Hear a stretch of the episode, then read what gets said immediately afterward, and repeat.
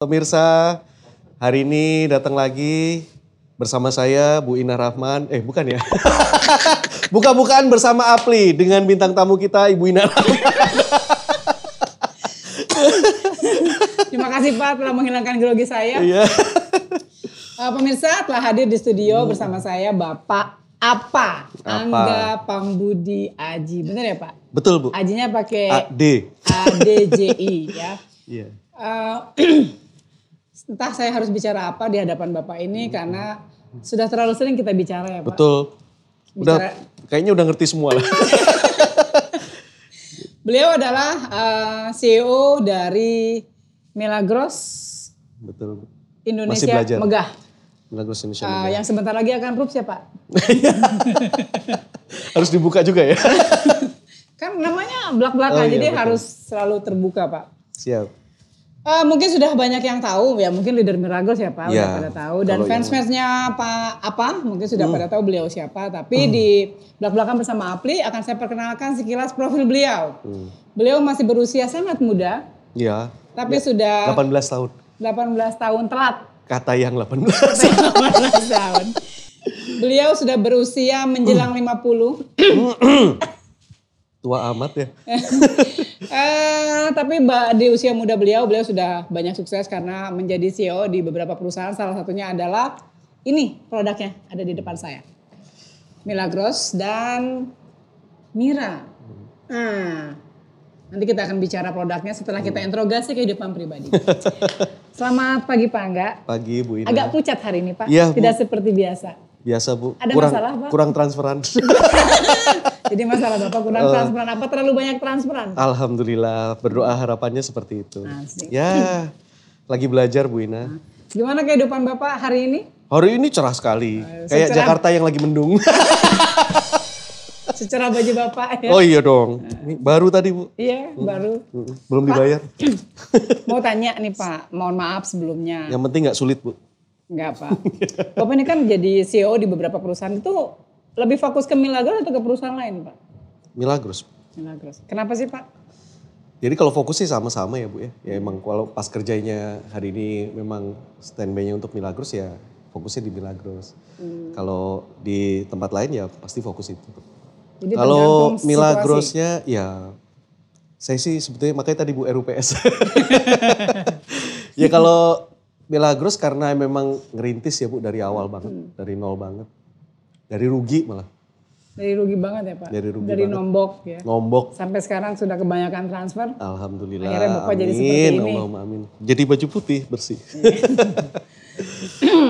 Bina apa kabar? Sehat Ibu? Selalu sehat kalau saya. Kalau saya Ada sakit, masalah gitu? Nih kita tukeran host jadi begini. Harap maklum pemirsa. Pak, dengan kesibukan Bapak itu gimana cara ngebagi waktunya? Halah. Eh, ngebagi waktu. Hmm. Nggak usah dibagi, dijalanin. Oh gitu ya Pak. iya Bu. Ada kendala-kendala? Banyak lah pasti orang hidup ada kendala. Pasti banyak masalah, banyak kendala. Ya. Tapi ya kalau mau masih mau hidup ya begitu kan ya. Oh gitu ya. Ini edisi curhat ya Pak? Enggak. Edisi curcol. Di balik kehidupan Bapak sebagai eh, CEO di beberapa perusahaan ya tentunya eh, harus pandai membagi waktu keluarga, karir, organisasi dan hobi gitu kan. Itu kalau boleh tahu Bapak bisa cerita sedikit tentang keluarga, gimana Bapak membagi waktunya. Seperti saya tahu kan pabrik di Banyuwangi, di Sukabumi, Bapak tinggal di Bandung, kantor operasional ada yang di Jakarta gitu kan, belum lagi ke pabrik yang lain. Itu gimana Pak bagi waktunya Pak? Nah itu dia Bu. Jadi Gak usah menangis. enggak, enggak. Saya seneng. Ya saya masih belajar sih Bu. Memang pasti ada titik lemahnya ya wajar lah. Hampir semua orang ini kan kalau memang dikasih tanggung jawab lebih pasti ada yang berkurang. Yang berkurangnya ya waktu pasti. Saya juga sama sih. Ya sedikit banyak bunga-bunga kehidupan ini kan di situ ya Bu ya. Ya tidak harmonisnya, oh ini jadwalnya bentrok, oh ini harus begitu, harus begini. Ya tapi dinikmati. Ya kalau emang salah ya minta maaf. Gitu ya. Kalau rapat datang terlambat kayak hari ini ya minta maaf. Nggak apa, kita sabar menanti Bapak Pak, Waduh, di sini. terima Terutama kasih. teman-teman Satu dari kehormatan. Jipro gitu kan. Satu Teman-teman kehormatan. dari Jipro nggak mungkin nggak menanti Bapak. Oh Bapak iya benar. Nggak gajian nanti. Bapak terlalu terbuka. Kalau boleh tahu hobi Bapak apa sih? Hobi baca buku, Bu. Baca buku tabungan. Buku tabungan siapa yang dibaca? Buku tabungan Bapak atau buku tabungan orang lain kan? tabungan saya. Eh, kenapa harus Sedih kadang. Kenapa harus dibaca Pak? Oh, diisi Pak. Buku Iya, tabungan diisi. diisi. Tapi untuk bisa benar Bu, harus diisi dulu ya. Baru bisa dibaca ya Pak. Baru tahu ini saya. Harus dipakai. Hobi yang lain Pak selain membaca buku tabungan kalau boleh tahu? Eh hobinya tuh Olahraga mungkin Bapak hobi enggak cuman- menembak.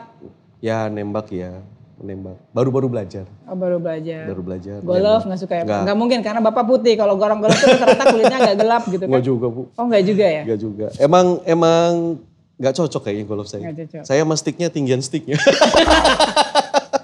Bapak jangan curhat begitu Pak. Terus nanti nggak ada bedanya saya sama Nggak itu. boleh main, nggak boleh main fisik Pak.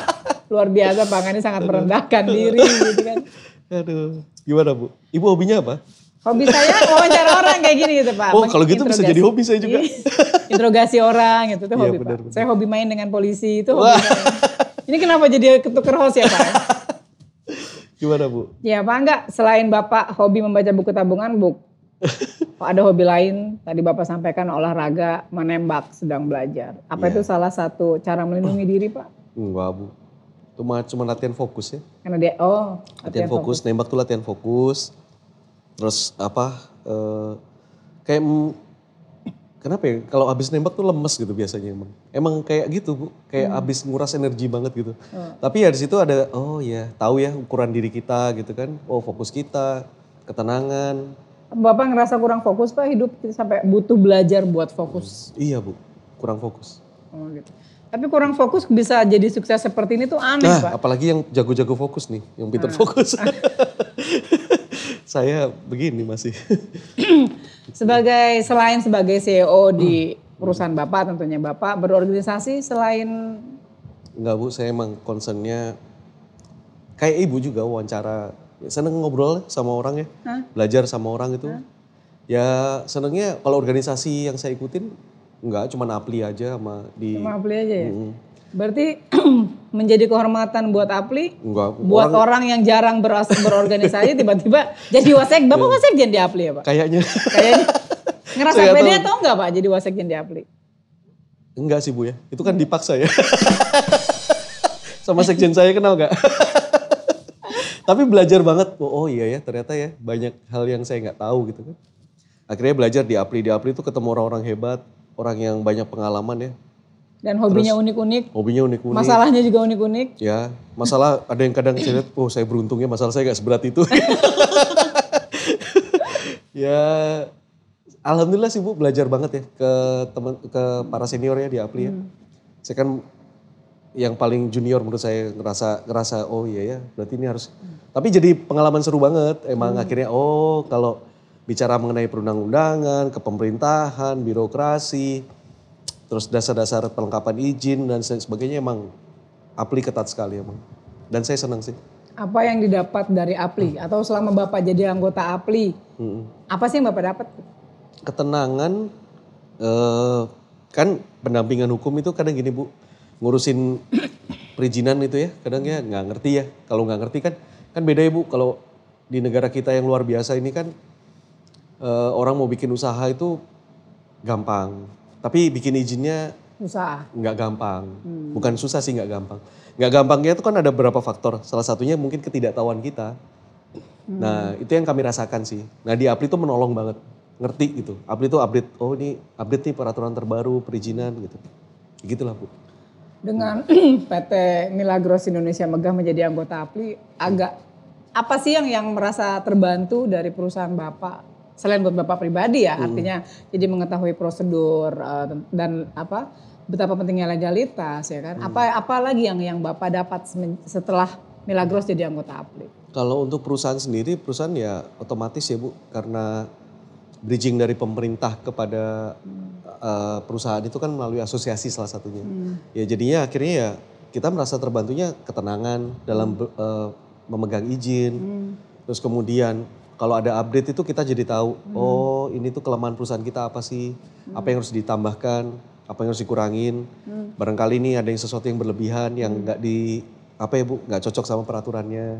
Ya akhirnya itu yang yang diupdate terus informasi-informasi mengenai baik itu ketaatan kepa- dari anggota ya Bu kepada kan kadang perusahaan tuh karena nggak ada yang negor kan nggak ada yang tahu. Sebetulnya dia lempeng apa enggak sih? Bisa jadi kan dia bengkok tapi nggak ada yang tahu gitu kan. Karena kesadaran inilah yang sebetulnya menolong menolong kita banget ya. Akhirnya kita jadi tahu oh di Apli itu kita diingetin loh. Oh ini nggak boleh gini, nggak boleh ngelanggar ini, jangan sampai begini karena dan memang usaha yang benar itu ya memang harus begitu kan ya. Harus update. Apalagi ada peraturan pemerintah yang terbaru yang kemarin nomor 29, kita juga harus paham baik baik secara informasinya itu baik perundang-undangan ini kan karena mengartikannya kan kalau kami dari pengusaha ya pasti mengartikan cara pengusaha. Sedangkan kalau di asosiasi ya ada orang yang paham hukum, yang bisa mengupdate itu dengan bahasa hukum tapi sesuai dengan perusahaan gitu aja sih. Ya itulah Bu salah satu sih. Udah berapa tahun Pak Milagros? Milagros ini eh, berubah dua kali perusahaan ya Bu ya, berubah dua kali PT. Totalnya sih udah 10 tahun jadi network marketing. 10 tahun. Hmm. Yang memiliki izin baru berapa tahun Pak? 5, 6, 6 tahun. 6 tahun. Dulu juga izin tapi kita Belum tahu ada CPL ya? eh, kita belum ada SUPL, terus memang karena kita bergeraknya daerah timur dulu. Hmm. Kenapa tertarik jualan air? Ini air apa sih? Bisa cerita sedikit tentang Milagros apa Milagros? Eh, tertarik jualan air karena memang saya sendiri ngerasain manfaatnya. Terus kemudian ya apa ya banyak orang yang minum tuh ngerasain manfaatnya. Dulu di awal ya Bu belum kita pasarkan secara komer- komersil ya. Terus gimana sih caranya menyederhanakan sehat? Pengennya kayak gitu doang tadinya. Eh coba ya kalau orang tuh cuma minum gini doang terus dia memang beneran lebih sehat gitu kan. Kan lebih sederhana banget gitu loh. Nah karena saya sendiri kan orang yang susah banget ngikutin jam minum vitamin, minum apa ya herbal gitu kan ya susah gitu bu. Saya itu jam segini harus minum vitamin ini apa ya kayak gak ini gitu. Jus aja kalau nggak ya nggak di warung makan dulu nggak pernah minum jus gitu kan. Jadi ya gimana sih nyederhanain sehat gitu. Ya cuman itu sih awalnya. Oh, jadi sebenarnya dengan pola hidup yang nggak bisa rutin minum vitamin, minum ya minum makanan-makanan Ya. sehat, jadi cukup minum Milagros ini tuh eh, menurut bapak itu bisa mengcover kebutuhan atau gimana Buat versinya? saya, Buat, buat, saya ya. itu. Karena emang Ini air apa sih pak? Alkali bu, Oh air alkali, pH, pH tinggi ya? tinggi, Berapa betul. pH-nya pak? 9,5. Oh, pH sebenarnya 9,5. Emang manfaatnya apa kalau kita minum air pH tinggi? Ceritanya pura-pura nggak tahu. Ya air pH tinggi banyak sih bu manfaatnya. Tapi kan ada ada berapa versi ya bu orang tuh. Ada yang nggak seneng, ada yang seneng. Ya kita ngambil benang lurusnya yang seneng aja lah. Tapi ini kan rasanya air putih biasa kan? Memang, memang air putih biasa. Iya. Terus Kenapa orang bisa nggak senang? Mungkin karena harganya ya terlalu. Berapa Mungkin. sih harganya satu dus pak? Satu dus 300 ribu. 300 ribu. Ya untuk Isi isi 12. 12. Berarti dia nggak jual ketengan ya? Karena kan memang Nggak. jualnya harus Jualnya satu, satu, dus. ya? Betul. Oke. Ya Selama 10 tahun, ini saya lihat ada botol kecil ini apa pak? itu merah. Itu skincare-nya. Oh skincare. Baru Crystal Glow Essence Mist. Heeh. Ini based on-nya juga sama, basicnya dari, air alkali ya, juga. Dari air alkali. Oh, Oke. Jadi emang kita riset udah dua tahun lebih ya bu, kita ngeriset itu Mm-hmm. ratusan kali kegagalan gitu kan. Emang beneran ratusan kali kegagalan karena meeting sekali nggak bisa dua kali. Emang idealis kami pengen dari air Milagros ini punya turunan produknya gitu. Oke. Jadi emang bahan bakunya semuanya water based gitu dari air Milagros sendiri gitu. Oh jadi antara produk yang satu dengan yang lain itu masih ada keterkaitan ya? Harus ada korelasinya. Iya, jadi eh, Milagros basicnya air alkali, air Hmm. pH tinggi, maka miranya pun air yang digunakan itu. Air Milagros. Keistimewaannya apa sih Pak? Nah, ada di side effect-nya. Ya, yang jelas sih kita tawarkan kulit yang sehat dalam hitungan menit gitu kan. Oh, Oke, Oke. dalam hitungan menit. Ya, glowingnya hitungan menit gitu. Oh ini untuk Mira ya? Ya, untuk merah. Tapi kalau Milagros sendiri ya balancing asam basa sih Bu di dalam tubuh kita. Oh oke. Emang kita tuh tubuhnya cenderung asam. Ya. Nanti nanti dikembalikan pelan-pelan supaya jadi basa. Oke, jadi uh, kasarnya buat orang-orang yang nggak bisa rutin minum vitamin, yang nggak bisa menjalani hidup sehat, makan makanan sehat. Hmm. ya, ini bagian dari promonya saya harus bayar berapa ya Bu? Terima kasih Bapak gitu kan. Oh, oke. Okay. Apa ini kan sorry ya Pak, kalau saya melihat di Apli ini kan uh, produknya banyak sekali ya, multi produk ya. Ada yang kosmetik, ada hmm. yang suplemen dan itu tuh uh, suplemennya juga kayak buat apa uh, vitamin buat stamina, hmm. kemudian buat pelangsing, yeah. kemudian buat vitamin mata, vitamin kulit dan lain-lain gitu ya. Dan yang apa menjual air lah katakan hmm. sebagai best seller produknya itu kan saya melihat saat ini ya yang real hmm. air itu kan hanya Milagros. Ada keistimewaan Bapak, kenapa air sih yang Bapak jual itu kenapa air? Kenapa Bapak nggak coba misalnya ambil uh, suplemen mat, apa uh, buat apa stamina yeah. atau buat pelangsing itu kenapa? Alasannya apa Bapak jualan air? Yang kami tahu saat ini ya cuma air. Yang kami tahu. Saya nggak mau jualan sesuatu yang belum saya tahu. Oh, Maksudnya gitu. gini, saya nggak yakin banget itu juga ngapain kalau saya aja nggak yakin gimana orang lain gitu. Jadi mampunya jualan air, ya mampunya air aja jual, dulu dijual. Ya, karena saya pahamnya ilmu air. Ya udah saya pelajari air, paham pahamnya ilmu air yang baru saya tahu kan. Hmm. Ya udah saya jualannya cuma air. Tapi dari air ini kan kami juga ngeriset. Oh, faktor kemasan itu penting, hmm. faktor cuacanya juga penting. Hmm. Bagaimana menjaga stabilitasnya airnya sendiri, bagaimana. Hmm. Akhirnya saya paham di situ. Baru paham aja, Bu yang saya mengerti oh, tentang okay. airnya. Ya saya dalam 10 tahun ini emang fokus banget sama Milagros ya. Emang di airnya doang saya fokus. Keistimewaannya Milagros dengan air-air nah, yang lain. Ya nanti ketemu saya lah Bu ya. Pengen tahu gitu kan keistimewaannya Keistimewaannya ya Selain bikin kenyang kalau diminum gitu ya. Minum satu dus nggak usah makan nasi kenyang gitu Pak. 12 iya, botol iya, iya, iya. gitu kan. Kenyang tapi diuretik alami ya Bu, pipis ah, aja. Itu dia. Karena gini, kalau saya melihat ya dengan multi produk yang dimiliki oleh perusahaan anggota mm -hmm. APLI ya. Tapi kan uh, Bapak bilang katakan tadi setelah 10 tahun ya ada mm. Milagros itu kan hanya berarti cuma dua produk kan. Mm -hmm. Air dan Mira kan. Mm -hmm. Dan basic dua produk itu memang memang air gitu kan. Betul. kan. Nah, pengen tahu aja alasannya selain Bapak memang hanya menguasai ilmu air lah ibaratnya hanya tahunya air gitu kan. Yeah. Tapi akhirnya toh berkembang ke produk Mira. Hmm. Nggak ada minat jual produk yang katakanlah base-nya nggak dari air. Seperti yang kita tahu contoh Nuskin deh Pak. Hmm. Oh itu mah hebat Bu. Jualan alkes juga ya kan, yeah. jualan skincare juga, jualan apa uh, dia juga jualan apa itu PKRT yang buat hmm. cuci-cuci itu yeah. apa dijual ada hmm. gitu kan. Bahkan apa yang alat buat kencengin kulit muka itu ada. Yeah, iya. Bapak nggak pengen mengembangkan seperti apa? Kalau keinginan ada ya Bu ya. Tapi memang pengennya sih dari perusahaan kita sendiri ya. Yang riset perusahaan kita sendiri, okay. yang mengerti betul perusahaan kita sendiri, ya kita meyakini betul akhirnya benar-benar bukan tidak percaya dengan produk yang di-create orang lain bukan. Memang hmm. mungkin belum belum ada kesempatan itu juga. Hanya kami meyakini oh ya udah coba yuk kita riset sendiri yuk sekemampuan kita semaksimal mungkin hmm. sampai memang ketemu kepuasan tersendiri memang. Jadi ya agak-agak unik lah Bu. Memang sih butuh costnya gede banget ya. Iya, ongkos hmm. terutama kan ongkos deliverynya ya Pak ya. Iya. Botol berat kan pasti. ini juga ongkos kirimnya kalau pakai JNE pasti nggak mungkin juga botol pecah, yeah. tumpah kan. Nah setelah selama 10 tahun kan Bapak air, tetap hmm. air ini kan tetap air tetap gitu. air. Masa sih selama 10 tahun nggak ada inovasi-inovasi tentang selain pergantian kemasan buat botol ya Pak ya. Hmm. 10 tahun loh Pak. Hmm. Saya cuma berpikir ketika seseorang mau menggunakan satu produk selama 10 tahun, pasti produk itu sangat-sangat istimewa. Pengen tahu keistimewaannya apa? Ya mungkin dari yang saya pernah baca sekilas tentang kristal airnya Milagros hmm. ini mungkin Bapak bisa ceritakan sehingga yeah. kita tahu nih oh Milagros ini airnya tuh istimewa sekali karena ini. Hmm. Bayangin, saya cuma ada di kepala saya 10 tahun jualan apa air gitu yeah. kan. Ya memang tantangannya justru karena fokusnya tadi ya Bu ya. Kalau orang fokus itu pasti menemukan hal-hal baru juga pasti. Hmm. Nah istimewanya kalau Milagros memang mata airnya istimewa yang pertama. Hmm. Karena uh, dari debitnya, hmm. kualitas airnya, terus dia juga tidak ditumbuhi lumut gitu kan. Hmm. Itu istimewa menurut saya.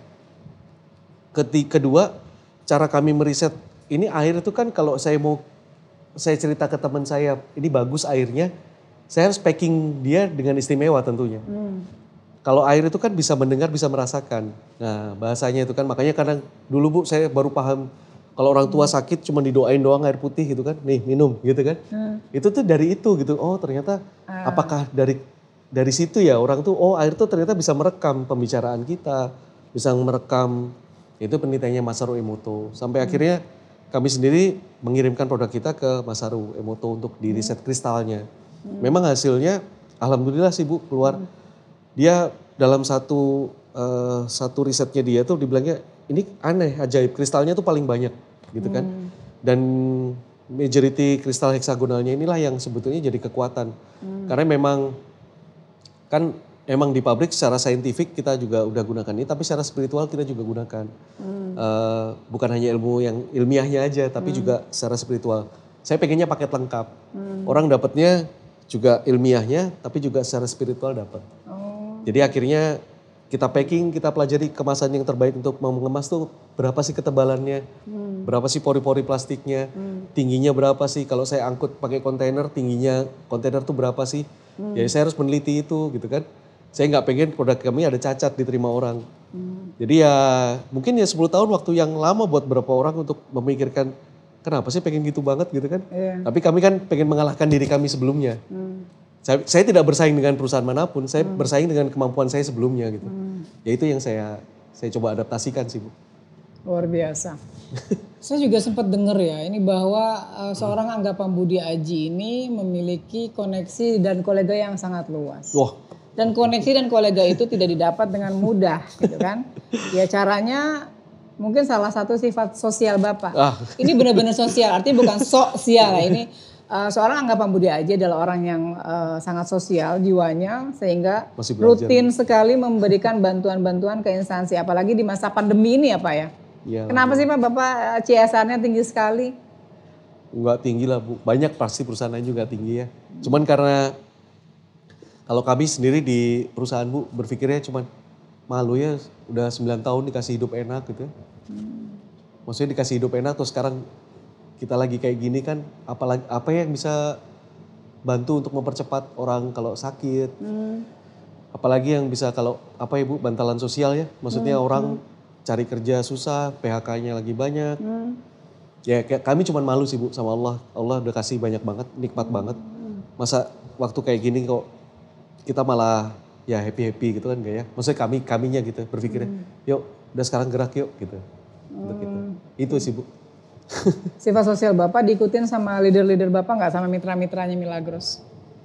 Kalau ngelihat eh, langsung sih iya Bu, tapi bukan ngikutin saya sih Bu ya. Mereka mah emang mereka Basicnya memang sudah begitu. memang rata-rata begitu ya. Saya mah malah mengikutin mereka, saya mah. Karena gini, eh, di, di, di Apli itu kan banyak sekali eh, perusahaan yang jadi anggota Apli ya dengan karakter mitra usaha yang berbeda-beda satu sama lain ya. Eh, kalau kalau saya pribadi ya melihat eh, bahwa mitranya Milagros ini kan lebih ke apa eh, apa sih ya sense of belongingnya terhadap produk itu luar biasa Alhamdulillah. ya. Karena saya berpikir begini ya, selama 10 tahun ya, seseorang ketika dia join satu perusahaan Bapak hanya jualan air itu kan memerlukan istiqomah yang luar biasa. Iya. Nah, saya melihat budaya eh, keunikan dari karakter budaya mitra usaha Bapak. Iya. Bapak mungkin bisa cerita sedikit karakter mitra usaha Bapak tuh seperti apa gitu kan. Alhamdulillah ya Bu ya. Hmm. Seneng Bu saya. Jadi kalau ditanya, saya masih belajar Bu jujur ya. Cuman saya pegang teguh tuh lima prinsip kalau di, di kami di perusahaan tuh pegangnya lima prinsip. Satu, Yang pertama tuh harus jujur transparan. Hmm. Artinya saya ke rekan kerja juga sama, harus jujur transparan. Pahit diomongin, nggak suka diomongin. Negornya nggak boleh di belakang, di depan. Jadi tidak ada pertentangan. Jadi orang tuh bukan berasumsi. Saya paling menjauhi asumsi. Jadi budaya jujur transparan ini penting buat di perusahaan kami. Itu yang saya bawa juga ke leader. Yang kedua, eh, kita tuh as a family. Jadi ya namanya keluarga, ya kita saling, saling jaga gitu kan. Jadi di kantor sama, Bu. Di kantor juga kita saling jaga gitu kan. Ya kalau tidak saling jaga, otomatis ya bukan keluarga. Nah ketiga, kerja tuh harus menyenangkan. Jadi caranya kerja ya harus menyenangkan. Apa add value yang bisa kamu gunakan untuk menyenangkan? Kalau dia kirim Ya saya seneng sih Bu ngeliat driver-driver saya tuh yang harus kayak ekspedisi kerjanya kan ya. Kirimin ke sampai ke ujung Banten, kadang yang dari Tangerang ke ujung Banten sampai dia ke daerah-daerah yang pelosok kadang. Tapi saya tanya, ya bukan yang saya tanya ya, survei di di karyawan sendiri kan ada ya Bu ya. Ya mereka seneng Pak. Ya kerjanya mereka boleh berkreasi untuk kesenangan mereka. Mau mobilnya dikasih tape boleh. Mau ayah caranya mereka menyenangkan diri juga lah. Karena kalau senang pasti suasana vibes-nya pasti akan enak gitu. Nah yang keempat ini ambil tanggung jawab lebih. Jadi kita tidak ada tunjuk-tunjukkan orang itu bukan tugas saya, nggak ada. Oh oke. Ya, jadi kalau ambil tanggung jawab lebih, misalkan ini bagian Bu Ina, tapi kerjaan saya udah selesai, saya pasti tanya, Bu apa yang bisa saya bantu? Biar ini cepat selesai juga. Jadi karena ambil tanggung jawab lebih ini adalah bagian dari moral menurut saya. Karena akhirnya terikat semuanya Bu di situ. Jadi kompak. Nah yang terakhir itu eh, upgrade. Kita menyenangi upgrade. Upgrade itu baik dari ilmu. Upgrade itu hal sederhana Bu ya. Kadang orang yang datang terlambat ke kantor kan pasti jarang ya Bu yang orang 100 100% tepat waktu kan jarang ya. 100% gitu ya. Tapi kalau dia datang terlambat, misalkan tiga hari, kita ya kita ajak ngobrol, kenapa kok terlambat, apa. Ya, dia datang tepat waktu aja udah kita anggap upgrade. Hmm. Upgrade itu memperbaiki terus kinerjanya. Dari update ke upgrade gitu ya. Nah itu lima ini yang saya pegang. Dan ini ya saya bawa ke diri saya, memang ini diri saya gitu. Ya saya ngobrol sama mitra, ngobrol sama apa ya pakai ini aja. Pegangan saya gitu. Karena ini ya core belief saya kan. Core value saya gitu. Ya dari situlah yang kalau memang terjadi kompak alhamdulillah seneng gitu. Lihatnya mereka percaya sama perusahaan, perusahaan juga percaya sama mereka. Rajin komunikasi berarti apa dengan mitra ya, terutama dengan leader ya. Beberapa iya, Gak menimbulkan semuanya. konflik pak? Konflik apa? Biasanya kalau uh, manajemen yang terlalu welcome dengan dengan leader, dengan mitra itu kan akhirnya banyak menimbulkan konflik-konflik ya. Ada pasti konflik. Cuman ya saya bilang itu ya jalankan nggak mulus semuanya ya. Ya seneng aja kan paling saya curhatnya ke Bu Ina.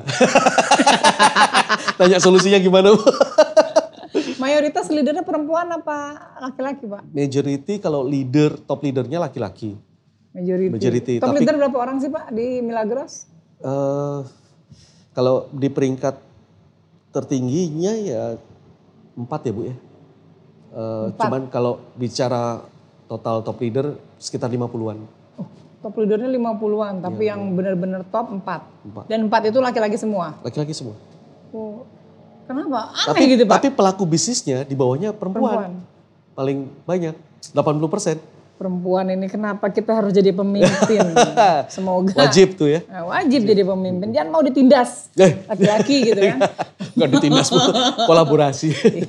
ya apa semua saya sih pengennya tuh dari empat top leader itu kan ada perempuannya. Belum gitu. ada. Belum ada ya. Mungkin tahun ini kayaknya ya. Semoga ada. Atau mungkin Bapak menghindari mungkin top leadernya perempuan sehingga mengurang-urangi gitu dekat-dekat dengan perempuan. Enggak, nggak, kalau kalau Pak? Bapak mukanya agak memerah loh ketika saya bertanya enggak ini. Bu, bener. Oh gitu. Bener, kalau bicara Coba perempuan kameranya di zoom ke Pak. Oh silakan, silakan, silakan. Kalau perempuan, ya, saya tidak membedakan gendernya. Cuman memang kalau komunikasi paling Hmm. nyaman sama laki-laki. Komunikasi, oke. ngobrol. Berarti Bapak nggak nggak nyaman komunikasi dengan saya. Baik. Bukan. Tuh kan, ayo minum. ke leader Bu, leader. Oh ke leader. Leader itu apa ya Bu? Kan tadi Ibu bilang kalau terlalu dekat kadang gimana gitu. Saya ya saya nganggapnya keluarga sih. Izin. Oh berarti inilah salah satu kesopanan Pak Angga. Mau telepon izin, mau minum izin, mau makan izin gitu kan. Telat tadi tadi yang nggak izin sama saya. Tiba-tiba cuma WhatsApp saya telat 30 menit. Luar biasa.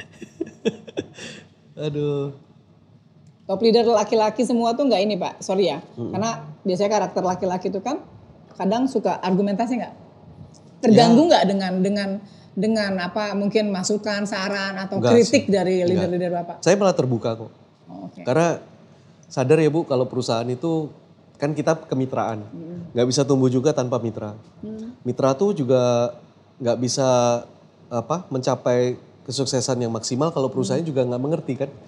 Nah komunikasi baik itu kritik, saran, masukan, apa pun yang untuk perusahaan baik, kami terbuka. Sama mitra juga ada forumnya. Kita mereka menyuarakan ke perusahaan. Memang tidak semuanya di ACC kalau itu membawa kerugian yang dampaknya nanti masif di masa ke, ke depan. Tapi kalau memang itu masukan yang memang untuk mempercepat kinerja mereka, terus bagaimana perusahaan jadi menyingkat prosesnya, terus jadi lebih baik lagi, hasilnya jadi barokah, ya kita lakukan. Nggak nggak terganggu bu sama sekali. Udah biasa kok ngadepin. Kecuali memang dia eh, apa ya mengkritik untuk menjatuhkan moral seseorang. Ada nggak yang kayak gitu? Dulu di awal-awal Berarti banyak. kan saling menjatuhkan satu sama lain kan. Si leader A menjatuhkan leader B. Ada, was pasti ada, pasti ada. Bapak mengatasinya gimana? Tetap harus adil kan orang tua. Jadi orang tuanya mereka kan saya. Ya harus adil, harus harus bisa menimbang dari berbagai sudut pandang kan bu. Kadang kan eh, ya kadang kan saya harus tanya, oh dia kenapa ya mikir gini ya? Sudut pandangnya dia kenapa ya? Oh dia ngalamin itu karena apa ya? Tapi saya tanya, saya nggak mau berasumsi kan. Tanya. Ada pembatasan akses nggak? Biasanya kan eh, di perusahaan-perusahaan lain gitu ya, nggak semua eh, mitra bisa langsung direct ke manajemen. Mungkin bisa handle ke GM-nya dulu atau mungkin ke apa? Bapak ada batasan nggak sih dalam Untuk melakukan komunikasi teknikal- dengan mitra? Oh kalau beberapa top leader sih nggak. Mereka by phone langsung bisa. Oh bisa, langsung saya, ke Bapak. Ke saya bisa. Tapi untuk beberapa orang memang. Eh, tapi untuk hal kenapa kok saya batasi bukan saya membatasi komunikasinya Bu ya. Saya batasi akses untuk itunya karena beberapa hal teknis nggak harus saya yang selesaikan. Iya, iya. iya. Jadi ada Itu yang saya tanyakan Iya, kan ada kadang kan ada eh, apa pembatasan akses itu bukan berarti kita mau sojaim atau menjaga jarak dengan mitra tidak. Enggak. Karena biar bagaimanapun mitra itu kan adalah aset perusahaan kan. Nah itu yang yang ingin saya tahu tuh mm, Milagros menerapkan pembatasan akses itu atau tidak. enggak. Tidak ya. Semuanya terbuka kok. Semuanya terbuka cuma mungkin untuk urusan teknik yang Tapi tidak tiap Bapak hari- handle ke orang lain. Betul. Setiap seminggu sekali saya juga kan itu semua komplain direkam ya Bu ya. Semua Oh, komplain itu direkam. Saya juga tahu berapa persen komplain tentang apa, Mhm. terus solusinya apa sudah terpecahkan atau belum. Saya pasti pasti saya record itu pasti saya lihat. Hmm. Oh ini tentang apa sih komplainnya? Majority tentang apa? Berapa banyak? Hmm. Terus cara menangani mereka, cara menangani komplainnya. Hmm. Ya saya saya pantau. Saya bahkan terjun langsung untuk servicing. Hmm. Untuk di beberapa kasus gitu ya. Total mitra Pak, total mitra Milagros sekarang berapa? Hmm. Aktif? Aktif. Aktif paling ya sekitar berapa ya Bu ya? Mungkin ya sekitar 50 ribu kali ya Bu ya. Oh aktif sekitar lu banyak Pak. Alhamdulillah Bu. Banyak. 50 ribu aktif yang tidak aktif ya sekedar artinya sekedar user kali ya, Ya Pak ya. user. Oke, dengan top leader 50 orang itu Pak, Hmm. omsetnya berapa sih? Saya lupa. Jujur. Saya nungguin jawaban Bapak. Jujur Bu. Beneran lupa. Karena kalau omset saya nggak pernah nggak pernah notice ya Bu ya. Paling laporan akhir tahun gitu kan ya. Oh gitu, Bapak dapat bonus gede atau enggak gitu? Oh enggak, bukan itunya. Tahun ini gimana Pak? Tahun Setahu setahu ya gitu. turun sih Bu pasti pandemi ya. turun ya. Turun pasti turun. Karena eh, kita kan berubah ya jalur eh, cara-cara beroperasi kita kan berubah ya. Offline jadi online. Ya jadi online dan akhirnya hmm, pertemuan kan biasanya offline paling banyak di kami. Masih apa ya kon- masih konvensional banget ya. Maksudnya beberapa komunikasinya tuh jalurnya masih kolonial gitu. Belum masuk ke milenial. Nah, pasti karena dari biasa komunikasi offline terus tiba-tiba ke online, di direct ke online rasanya pasti berbeda. Karena Turunnya rasanya berapa Pak? ah kalau Gini setahu deh pertanyaannya saya geser ralat. Omset sebelum pandemi dan setelah pandemi. Mm-mm. turunnya Masih saya angka lah, 35 persen. sedikit gitu. 35. 30 persen? 30 persen. Banyak, Banyak, ya? banyak, Banyak, banyak. banyak. Karena eh, kami kerepotan juga Bu kalau kemarin kan akses eh, transportasi dibatasi ya. Mm-mm. Di awal-awal tuh kan Bu ya. Ya ada Karena dibatasi berarti PSBB. sama. Eh, cara kita mengakses mitra pun juga susah. Karena beberapa tempat kan ditutup waktu itu ya di awal-awal ya. Hmm. Akhirnya kebiasaan-kebiasaan ini yang akhirnya orang nggak nggak lagi eh, segampang dulu ya menjalankannya. mitra berkurang nggak? Pasti berkurang. Mitra pasti berkurang. Hmm. Berkurang karena pandemi atau karena disabotase oleh Pandemi sih. Perusahaan money game? Tapi nggak apa-apa sih kalau ada memang sabotase, ya memang berarti kan nggak cocok di sini kan gitu. Oh gitu.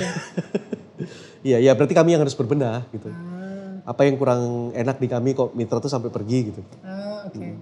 Pemasukan Pak. Mm-mm. Pemasukan empat top leader Bapak itu rata-rata berapa sih? Pengen tahu. Ratusan juta sampai miliar ya Oh ratusan juta sampai miliar. Sebulan. per bulan. Mandi. Banyak ya? Banyak. Bu. Ya ratusan juta kan banyak ya. Saya cuma mikir kalau kalau leadernya pasukannya segitu gitu kan apalagi perusahaannya gitu kan. Oh, Walaupun ya. Bapak tidak memberi angka gitu. Tetap usaha. Nanti saya tanya petunjuk Pak Kani dulu. Kalau yang tadi Bapak bilang terkait dengan sabotase karena skema piramida atau karena investasi bodong atau karena money game, imbasnya besar nggak ke perusahaan Pak? Eh, kalau zaman pandemi ini pasti besar ya Bu. Saya ini yang perlu kita sikapi secara bijak sih Bu ya. Menurut saya sih eh, money game itu kan orang Indonesia tuh eh bukan orang Indonesia, ya, majority pelaku money game gitu ya. Saya ralat tadi ya. Majority pelaku money game itu seneng banget uang cepat kan ya. Iya. Karena uang cepat tuh isi kam, ya mungkin berharapnya nanti isi grow, padahal bisa jadi isi go gitu kan. Nah, Tapi kan saya prinsipnya tiga bu, ngejarnya uang, penghargaan, kehormatan. Tapi kalau rata-rata mereka cuma pengen uang, ya hanya ini aja yang mereka dapat. Mereka nggak dapat kehormatan, mereka nggak dapat penghargaan. Mungkin penghargaan dapat, tapi tidak terhormat. ya. Nah, edukasi semacam ini yang seharusnya penting ya dari bukan hanya men-shutdown perusahaan, tapi mengedukasi masyarakat gitu kan tentang money game. Kalau sekarang kan transformasi money game-nya udah cantik sekali ya bu ya. Udah banyak lah yang kita sampai nggak ngerti kalau itu benar money game atau enggak. Kamuflasenya luar ya biasa. padahal hit and run banget padahal gitu kan. Ya itu edukasi ke masyarakat itu pengertian tentang apalagi beda banget ya Bu kalau kita pernah lihat di beberapa negara maju kan mereka mementingkan kehormatan banget ya. Ya. Mereka lebih baik memang ya makan apa adanya tapi level hidupnya terhormat daripada ya hanya dapat uang gitu Ya, untuk mengejar kehormatan yang semu gitu kan. Benar-benar. Duh, saya ini ngomongnya jadi canggih gini. Ini efek kamera atau karena efek jabatan wasekjen ya Pak ya? iya itu dia wasekjen kayaknya. Bisa jadi. Ada perasaan gimana ketika mengetahui, ini pertanyaan sering saya tanyakan kepada narasumber saya di setiap podcast saya, menghadapi eh, fasenya skema piramida, money game, ketika bajak, bajak member lah, di, dibajak lah member, atau dibajak mitra, atau bahkan leadernya dibajak, sehingga harus kita lost beberapa jaringan gitu. Itu ada perasaan kesel, marah, dendam, atau lihat ya, lihat ya gitu. Gue bales nih gitu. Ada nggak perasaan seperti itu? Enggak sih Bu. Kalau saya, saya Enggak diajarkan tuh maksudnya nggak salah atau nggak ada? nggak mau ngaku. Enggak, enggak ada. nggak ada. Bapak pinter bener jawabnya nggak, enggaknya nggak mau ngaku. Enggak, enggak, enggak ke arah sana sih Bu arahnya. Pasti kami introspeksi ke diri sendiri ya. Oh gitu. Maksudnya kami sering diajarkan Nggak sama berusaha guru-guru kami. memberi pelajaran gitu Pak. Walaupun saya komporin. Tapi di, itu kan diatur di kode etik. Hmm. Sudah ada di kode etik perusahaan. Ya kita tinggal lihat. Kalau memang dia menyinggung kode etik ya tinggal kita lakukan di kode etik itu seperti apa. Hmm. Tapi kalau personal secara personal enggak sama sekali. Enggak. Enggak ada dendam kami. Jadi- Enggak boleh, enggak boleh itu. Pribadi nggak boleh dendam tapi perusahaan boleh dendam ya. Enggak, bukan. Itu kan kalau menyinggung kode etik, selesai. oh. Kode etik yang mengeksekusi pasti kode etik gitu. Ya. Bukan secara personal saya nggak suka orangnya. Hmm. Kalau dibilang disabotase, kalau bahasa sabotase yang dipilih gitu, pasti ada lah. Setiap perusahaan pasti ngalamin. Iya makanya saya tanya ke Bapak. Nggak. Bapak tadi ada pengakuan. Iya saya ada juga sih beberapa yang pindah gitu kan. Ada pasti. Ya namanya orang hidup kan Bu ya, mungkin caranya dia belajar Berbeda seperti ya. itu. Kita harus menghormati pilihan dia kan. Tapi memang kita budaya di APLI ini kan kita menjadi asosiasi yang berbudaya ya Pak. Artinya eh, jelas perilaku-perilaku negatif itu memang tidak dibenarkan di di APLI karena APLI as asosiasi juga punya kode etik sendiri terhadap seluruh anggotanya gitu kan. Nah eh, mungkin perlu apa ya pendidikan-pendidikan lebih kepada uh, member tentang keikhlasan kali ya. Walaupun sulit ya, artinya bajak membajak mitra, bajak Iya. membajak member, bahkan bajak membajak leader itu sudah hal yang budaya gitu ya. Mungkin uh, yang Bapak harapkan ya, apalagi sebagai sekarang posisi Bapak sebagai wasekjen APRI. Bapak Berat apa sih Bapak berharap apa dari aso- asosiasi dengan adanya fenomena ini Pak, bajak membajak member? Pertanyaannya sulit ya, tapi Sulit harus sih Bu, dijawab. karena belum pernah di posisi ini sebelumnya kan ya. Kalau dibilang saran, nggak berani juga menyarankan. Harus berani Pak. Karena Bapak wasekjen. Hati-hati nanti sekjen Bapak nanya begitu repot loh Pak. Iya, kalau dia saya berdua sama sekjen berani saya ngomongnya. kalau di depan kamera, ya edukasinya sih terutama Bu gini. Banyak yang mengira bahwa kalau dapat uang banyak itu dia jadi terhormat. Padahal level kehormatan itu kan didapatkan orang bukan hanya dari uang banyaknya, tapi cara mendapatkan uangnya. Betul. Nah, ke membajak ini mungkin kan Bu orang menawarkan kemudahan ya. Kemudahan. Padahal kita sama-sama tahu kalau ada sesuatu yang dilebihkan pasti ada yang dikurangin. Selalu kayak gitu. Ya. Kita bisa jadi lebih duit tapi kurang waktu. Ya. Kan bisa jadi gitu ya. Kita bisa jadi lebih waktu tapi nggak punya duit. Bisa jadi. Kalau itu bisa sial jadi. kayaknya. Ya itu. Ada yang lebih waktu lebih duit. Ada tapi nggak punya penghargaan. Nggak dihormatin orang. Ya. Nah sama sih Bu caranya orang bajak membajak ini kan mungkin karena pengen cepat. Ya. Terus pengen instan gitu kan. Harapannya dengan instan bisa menyelesaikan masalah dia. Ya mungkin secara eh, apa ya parsial ataupun secara singkat, iya mungkin menyelesaikan di tahap awal. Tapi sebetulnya kan tidak menyelesaikan sepenuhnya. Ya, ya. Ya mereka hanya fokus saya dapat duit sekarang, ini jalan. Tapi suatu saat juga nanti mungkin mungkin dia juga dibajak lagi leadernya sama orang lain lagi dan itu Karma ya Pak ya? ya tidak berkesudahan lah itu. Ya, ya, ya, ya. Akhirnya ya hidup dia begitu lagi gitu kan. Balik lagi cuman kejar kenikmatan sesaat aja. Kayaknya Bapak akan mendapat tugas bagaimana mengatasi bajak membajak leader deh Pak nantinya dari sekjen Bapak. Waduh. Bapak kayaknya harus siap-siap. Langsung mau pamit gitu ya. Oh, karena eh, terkait dengan etika dan moral seorang leader gitu ya. Semuanya ini kan tergantung dari attitude dia ya Pak ya. Betul. Kalau memang dia sudah sangat mencintai perusahaannya ya, dia tidak akan mungkin tergoda oleh investasi bodong oleh atau oleh skema piramida mana pun gitu ya. Ya. Nah, saya pengen tahu ya Pak, apa sih kriteria leader yang baik menurut Bapak itu seperti apa? Punya akhlak yang baik, Bu. Titik. Titik. Leader Ya, yang baik menurut anggapan Budi Aji adalah leader yang mempunyai akhlak yang baik. Gitu aja. iya. Ya menurut saya eh akhlak kan fondasi ya, Bu. Ya. Kalau dia nanti punya kemampuan bisa memimpin, Hmm.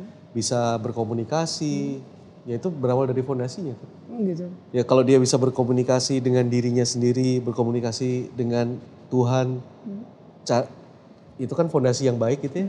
Kalau dia mengerti dirinya sendiri kan pasti juga gampang mimpin orang lain. Hmm. Jadi lebih sederhana gitu menurut saya. Jadi akhlak yang baik itu pengertian saya ya, dia menyadari dirinya siapa, harus bagaimananya itu mengerti gitu. Menurut saya. Kalau Pak Kani udah pasti hebat. Saya harus belajar banyak sama beliau. Kalau itu sih jangan ditanya Pak, dia Iya. udah kayaknya udah pakan itu udah lumutan di Iya, industri direct selling gitu ya. Itu nggak pengen dipindahin lumutnya ke saya. Jangan Pak, Bapak bagus begini. Kalau Bapak lumutan bahaya. Ada mungkin ada yang Bapak mau sampaikan ke teman-teman eh, teman-teman leader, teman-teman mitra ya, teman-teman perusahaan anggota APLI. Apa yang mau Bapak sampaikan tentang industri direct selling yang lagi naik daun sekarang ini? Oh iya. Jadi temen, eh, saya nggak berani pesan macam-macam sih bu. Yang jelas saya berha- punya harapan sih, harapan. Eh, seneng kalau ngelihat industri ini tidak lagi diremehkan. Karena saya dulu adalah salah satu orang yang meremehkan. Dulu anti MLM banget. Nah, tapi sekarang malah Sekarang bikin malah ya karena nggak ngerti perbedaannya, nggak ngerti perbedaannya. Jadi kita kadang sudah memutuskan membenci sesuatu padahal belum tahu isinya apa. Kadang kita sudah berasumsi negatif padahal kita belum tahu sejatinya seperti apa. Nah, harapan saya sih eh, Indonesia bisa lebih fair melihat industri ini bukan seperti industri eh, apa sales dan marketing gitu kan, tapi industri yang membangun mentalitas, industri yang membangun knowledge yang kuat, industri yang membangun kebijaksanaan menurut saya. Jadi kalau kita bicara mengenai industri ini, kalau industri ini kan dibilang industri itu kan berbeda dengan perusahaan. Industri itu geraknya masif sekali. Dan Indonesia lagi butuh kemampuan ini. Dan hanya di network marketing Bu menurut saya diajarkan mental. Kalau di perusahaan pelan diajarkannya, lama. Tapi di network marketing itu diajarin mental, mental-mental yang kuat. Kita ngadepin penolakan, kita ngadepin kegagalan, tapi kita tidak boleh cengeng. Kita harus terus maju. Kita diajarkan bagaimana memanage keuangan, kita ma- diajarkan memanage waktu, diajarkan cara berkomunikasi dan banyak sekali. Dan ini yang Indonesia butuhkan. Bukan money game. Network marketing. Luar biasa curhatan seorang Angga Budi Aji hari ini. Saya terharu, Pak. Ah, terharu, saya lebih terharu. kaget, senang, pengen ketawa, entah apa lagi. Dan terima kasih sekali Pak atas waktunya, kehadirannya di tengah masalah. Bapak. di tengah kesibukan Bapak maksudnya bukan masalah gitu Siap. kan. Di tengah kesibukan dan masalah-masalah Bapak, Bapak berkenan hadir ke podcast belak-belakan bersama Apli. Sekali lagi terima kasih. Terima kasih, Pemirsa, semoga yang disampaikan beliau dapat kita ambil manfaatnya. Mohon maaf lahir batin pokoknya Bu. Yang baik-baik kita ambil, yang jahat-jahat eh, biarkan dinikmati sendiri oleh tetangga. Nah, terima kasih semuanya pemirsa dan selamat pagi. Selamat pagi. Assalamualaikum.